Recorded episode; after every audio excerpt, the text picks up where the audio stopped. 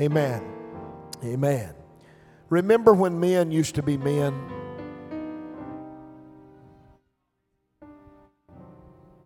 Anybody with me? Remember when you could tell by looking?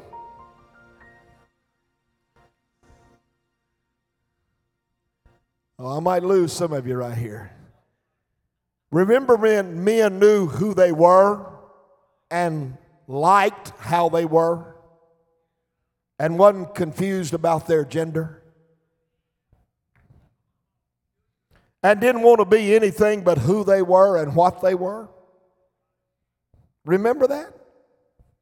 Remember when men, it was men who liked to box and wrestle and bragged about how much they could bench press? I'm preaching right now in case you didn't know. Remember when it was women who wore makeup and earrings and bikinis?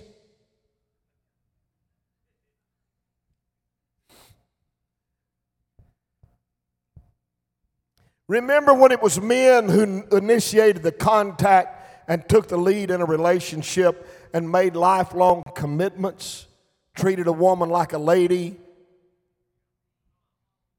and modeled a masculinity that displayed security and stability? I don't know if you know it or not, but there's scripture in the Bible against hand dangling men. It calls them effeminate. If you're an effeminate man today, I challenge you to go somewhere and learn how to walk like a man, talk like a man, be like a man, and do what a man does. Just a thought. Just a thought. I'm not talking about the Rambo style who, who, who, who's the macho mania, those who look for a fight and walk with a swagger, never apologize, and you know, give you that make my day stare. Those guys may be able to destroy half of an army single handedly, but they, they make terrible neighbors and horrible business partners and brutal husbands and dads. Being a man is not the same as living like a panther ready to pounce all the time. It's not what it's all about. Neither is it like Archie Bunker. I know that I'm talking beyond some of y'all's time. Archie Bunker, that loudmouth type who slouches in a chair and barks out orders and thinks the world gravitates around him. You're not the king, you're the husband, you're the father. Since when do dogmatism, prejudice, and selfishness mean masculinity? So these, these types of fellows live in a fantasy world only imagining he's running the show when he's really not. In actuality, he's a frightened child inside a man's body and the object of sarcastic ridicule among his friends and family, and he don't even know it. We got him around. I said, we still got him around. Folks, at what point did we get to in America when a five year old gets to decide if they want to be a boy or a girl? How did we get here? How did we land where we are? You see, true manhood calls for discipline of character and strong determination to set a course of action and courage to stay the task. But brutality? No. Vulgarity? No. Lack of courtesy? No. Hardly? No. Authentic men are afraid to show affection, aren't afraid to show affection and release feelings and hug their children and cry when they're sad. It's not a shame to cry, by the way. Admit it when you're wrong and ask for help when you need it. Vulnerability fits beautifully into real manhood and mature manhood, and so does integrity. You see, I, I live to see so many changes in our world. And I'm old enough now to understand what was happening back when I was a child and watched it in progression through the years and watched it come to fruition in the day that I'm living in. I'm concerned today because there's not many real men left.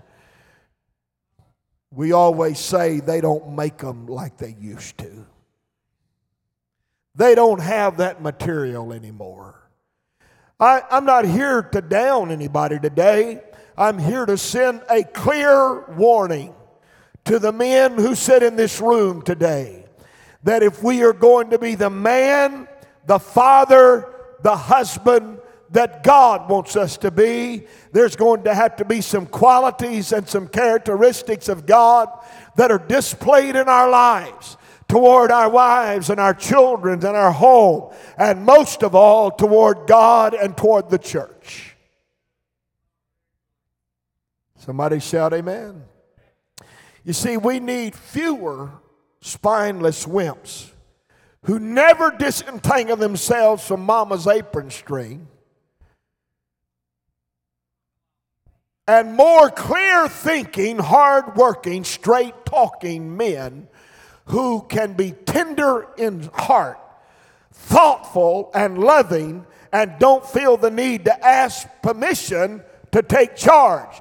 The last time I read the Bible, it said that the man is the head of the house.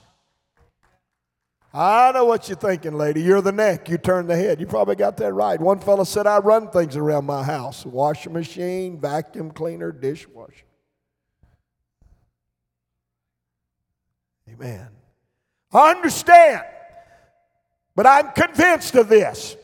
Most single ladies would love to have men that they want to spend time with, and most wives are looking for men to share life with that have backbone. And they're not afraid to stand up for what is right. See, during the last few years, as a matter of fact, few decades, there's been an assault on masculinity. We got a bunch of Boy George performers that standing up in front of crowds, and you can't tell if they're men or women or, or, or it's. And our world is falling into that. And now we got cancel culture going on in America. And we want to do away with everything that's been stood for for years. And we want to do away with everything that is right and everything that is good. And they want to say it doesn't matter anymore. I've come to tell you that when God made man and woman in the beginning, the Bible said he made them male and female. And he hadn't changed his mind about that. Man, I'm glad God made female. I, I could care less about you guys, but I'm glad God gave me Earlene. He didn't make Adam and Steve, He made Adam and Eve. Aren't you glad? All you guys that's glad, say amen. If you didn't say amen, you need to go get checked.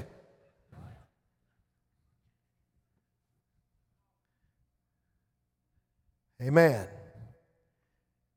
It matters. The sex roles in America matters and in the world matters. They're deliberately being blended. They're deliberately the lines of distinction are deliberately being blurred by the the, the one the people around us that are trying to look it's not just about their feelings. It's about changing the culture of America. It's, you know what's happening? The, the minority is standing up and hollering louder than the majority. And the majority needs to stand up and holler louder than the minority. It's what needs to happen. Amen. Do you love everybody? We love everybody. We, we love every lesbian. We love every homosexual, but we do not agree with that, and we will never agree with that. And when you quit trying to make me preach that, you're going to have to put me in jail because I'm telling you, we believe that God has a way in the Word, and the Word of God is right, and I'm going to preach it without fear nor favor until the day that I take my last breath.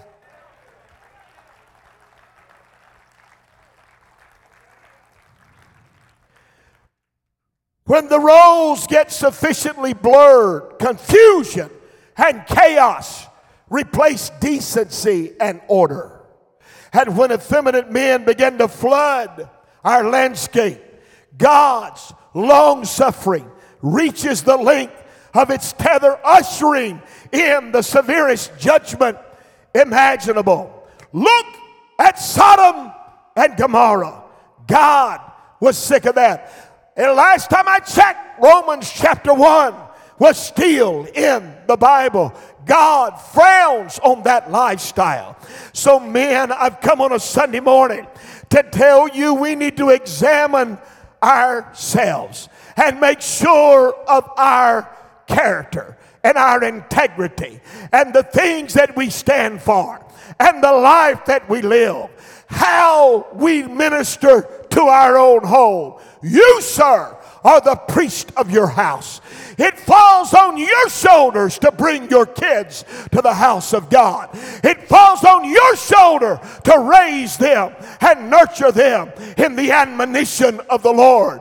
It falls upon your shoulder and your responsibility to teach them in the morning at the noonday, in the evening and at midnight. Hear, O Israel, the Lord our God is one.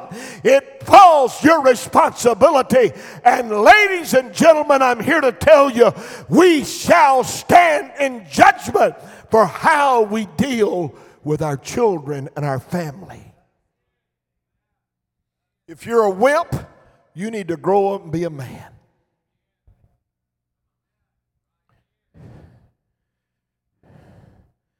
Whew. Didn't mean to say all that, but it did. Tucked away. Tucked away. In the first century letter Paul wrote, and he, he wrote some things that are powerful. He, he didn't write them about the subject that I'm talking about today, but, but I want you to listen to what he wrote. And then I want to take just a moment, just a moment, I will not be long, to, to tell you what I found in those scriptures. It's found in 1 Thessalonians chapter 2, verses 7 through 12. And this is what he said But we prove to be gentle among you as a mother tenderly cares for her own children. First, he talks about gentleness of mom. Then, watch what he says. Having thus a fond affection for you, we were well pleased to impart to you not only the gospel of God, but also out our own out own lives because you had become very dear to us. For you recall, brethren, our labor and hardship, how working night and day, so as to be not be a burden to any of you, we proclaim to you the gospel of God. You are witnesses, and so is God, how devoutly and uprightly and blamelessly we behave toward you believers. Just as you know, how we were exhorting and encouraging and imploring each one of you as a father would his own children, so that you may walk in a manner uh, in a manner worthy of the God who calls you into his own kingdom and glory. Now, I don't know if you've observed a rather bold contrast at the beginning of these verses. Watch what Paul said. He, he initially admits he was gentle as a nursing mother. Then later, he writes that he exhorted and encouraged and implored them as a father. There's a difference in a mother and a father. And when you see that contrast, it will occur to you that, that, that, that there's some hints there for the home in a context mentioned mentioning both mother and father. And the closer you look, the clearer picture will emerge. In fact, you, uh, you, you will find five wonderful traits in this scripture that is the portrait of a father in a home. First of all, he talked about a fond affection. We need to learn to have affection. Dad, I'm going to spend just a moment here today. Dad, you need to tell your son you love him. My boy turned 48 Friday. Not here today. He's off celebrating his birthday and Father's Day. Bless his sweet soul. But I called him. He was in Dallas. I said, Happy birthday, Danny. Congratulations to you on your birthday. Congratulations to me because you made me a father 48 years ago. But I want you to know that I love you. It's okay to show affection. Don't ever get too big to show fond affection for your family. the last words my father ever said to me. I leaned over his bed, and he hadn't said much for a long time. I said, Dad, I love you.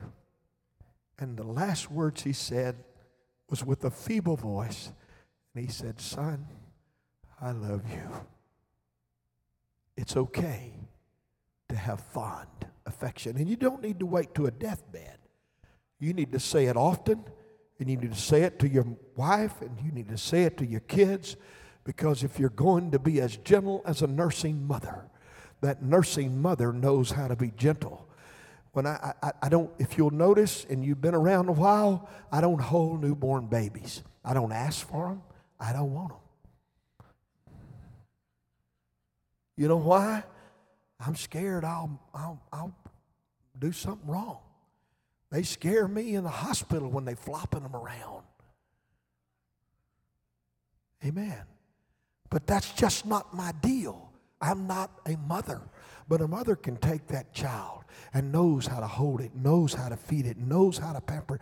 A father needs to become gentle as a nursing, nursing mother to deal with your family. Not only that, I'm, I'm going to go quick now. A transparent life. Transparency is important to your children. Transparency is important in your family. If you're stressed out, you can't just cuss the cat and kick the dog and, and, and, and you know, that's not what it's all about. It's about transparency. It's just about being real. Some of the greatest times I can ever remember in my lifetime is when my family gathered around our table. And we've often said, if our table could talk, because myself, my wife, our kids, I know you think we're crazy. We'd sit down for a meal, and five hours later, we'd still be sitting there. Y'all do that? Does the clan do that? Yeah. We do that. We still do that. They get mad at us in restaurants because we stay too long. But we, we want to be transparent with one another. Not only that, an unselfish diligence. You got to give everything within your power to see your children survive, to see them successful, and to see them filled with the presence and the power of God. There needs to be a spiritual authenticity. Paul talked about it. You need to walk your walk and talk your talk. And the last thing is this a positive influence in their life not a negative influence. Get away from negative people. If you're always hanging around negative people, they'll inject that negative spirit into you so quick. Get away from that. Don't let it fall on you. Let me tell you the, the, the littlest size in the world is criticized. When I get around people that start criticizing, I just kind of saunter off the other direction. I got time for that. I'm serious. I'm serious. If you're a criticizer and you want to know why I don't hang around you, quit. That's all some people want to do. Don't be a criticizer. Paul talked about being a positive influence on your children. So, what I've come to tell you today, that, that scripture had nothing to do with child raising, but in there, he mentioned the mother and the father. I had 12 pages of note. I'm now on number 12 for some of you. I'd skipped 7, 8, 6, 5, 3, I don't know how many. Just for you. But listen to me. Men, square your shoulders. Become a man. Stand up for what's right. Don't be spineless. Don't be afraid to do what is right. Stand when your children don't even like it. And even your wife may disagree. Stand and don't move.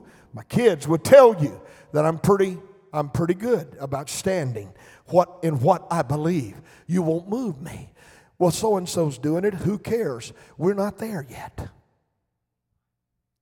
Somebody else is involved, so I'm going to stand by what I believe the Word of God says. I'm going to do what I feel like is right. If you'll follow your, your heart in prayer and you'll give your character and your integrity to God and let Him mold you and make you into what you ought to be, you'll lead your children and lead your wife and lead your whole family in the ways of the Lord. It's look, it ought to be the dad that says, Get up, we're going to the house of the Lord. It ought to be the dad that says, Come on, kids, we're going to be involved in the kingdom of God. It ought to be the dad. The mom is important. But you know, if you go read statistics, I don't have them in front of me, but I'm going to tell you, it's mamas that step out and be the leaders. It's mothers. I'm talking about statistics and the reality of where we live right now. It's the moms that step up and say, We really need to be going to church. We really need to be doing this, or we, we want to be involved in that. And it's moms that come on without the dad. Dad, I'm challenging you on a Sunday morning on Father's Day 2021. How about planting your feet on the rock? How about taking time to say, God, this is what I'm going to do, and I may not have done it right in the past, but today is the first day of the rest of my life, and I'm going to give my very best to God. I want my kids saved. I want my grandkids saved. I want everybody in my household saved. And so, therefore, I'm going to become the priest priest of my home. And I'm going to stand up for what is right. And I'm going to do the things God has called me to do.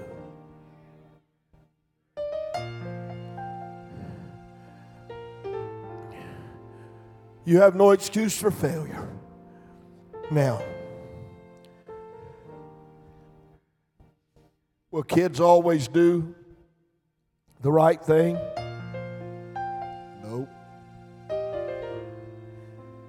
Here's your job you inject it, you tell them, you lead them, you show them. All the days they're in your household. And I want to tell you something. Look at me right now. I know, I know that nowadays they're living at home longer and they're staying attached to mom and dad longer. When I was 18, I got married. We started a family. Our kids grew up with us. But I know they're staying longer. But just because they're staying longer, they're still sliding their feet under your table. And you're still responsible for your household. You gonna live by here? You gonna live here? You gonna play by my rules? Isn't that pretty fair? I pay the house note. I pay the light bill. I pay the water bill. I'm still paying this, that, and whatever. I'm still paying your car note and your insurance, whatever you're paying. So, if you're going to live here, I don't know who I'm preaching to. I'm just preaching, but I sure am having fun. Because this is what I believe. J. Paul said it a while ago, and it's true.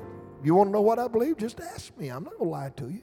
But here's what I believe they, their feet under your table. You're responsible for what goes on in your house.